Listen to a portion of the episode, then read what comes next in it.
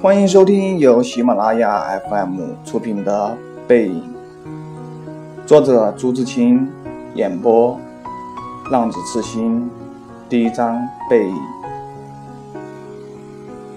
我与父亲不相见已两年余了，我最不能忘记的是他的背影。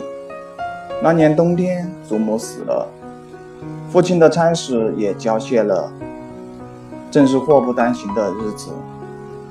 我从北京到徐州，打算跟着父亲奔丧回家。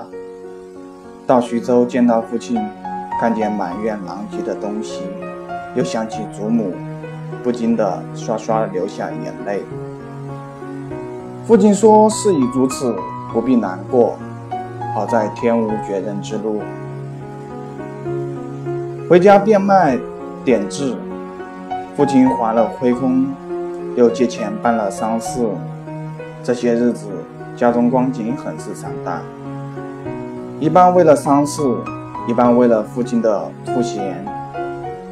丧事完毕，父亲要到南京谋事，我也要回北京念书，我们便同行。到南京时，有朋友约去游逛，逗留了一日。第二日一早，便须渡江。到浦口，下午上车北去。父亲因事忙，本已说定不送我，叫旅馆里一个熟识的茶客陪我同去。他再三嘱咐茶房，甚是仔细，但他终不放心，把茶房布妥帖，颇踌躇了一会儿。其实那年我已二十岁。北京已来往过两三次，是没有什么要紧的。他踌躇了一会儿，终于决定还是自己送我去。我再三劝他不必去，他只说不要紧，他们去不好。我们过了江，进了车站，我买票，他忙着照看行李，行李太多了，得向脚夫行些小费。才能可过去，他便又忙着和他们讲价钱。那时我真是聪明过分，总觉得他说话不太漂亮，非自己插嘴不可。但他终于讲定了价钱，就送我上车。他给我拣定了靠车门的一张椅子，我将他给我做的纸毛大衣铺好座位。他嘱我路上小心。夜里要警醒些，不要受凉。又嘱托茶房好好照应我。我心里暗笑他的愚，他们只认得钱，托他们真是白托。而且我这样大的年纪的人，难道还不能料理自己吗？唉，我现在想想，那是真是太聪明了。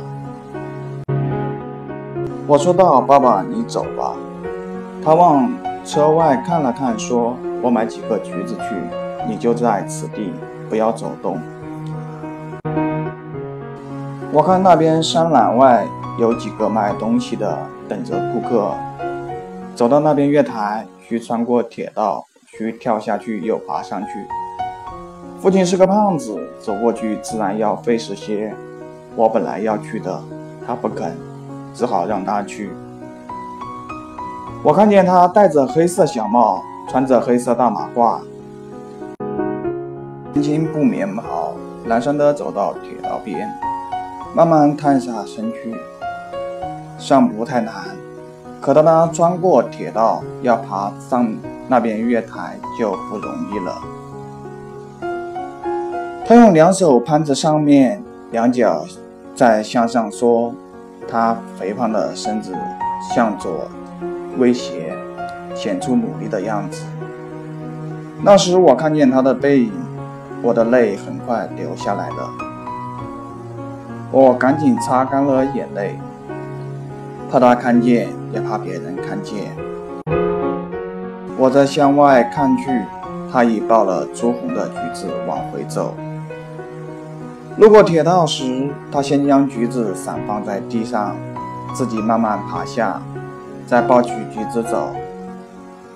到这边时，我赶紧赶紧去搀他，他和我走到车上，将橘子一股脑放在我的皮大衣上，于是瀑布衣上的泥土，心里很轻松似的。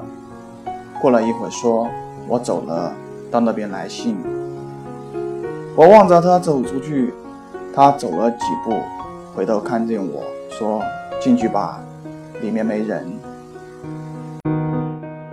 等他背影混入来来往往的人里，再也找不着了，我便进去坐下，我的眼泪又来了。您正在收听的是由喜马拉雅 FM 出品的《背影》。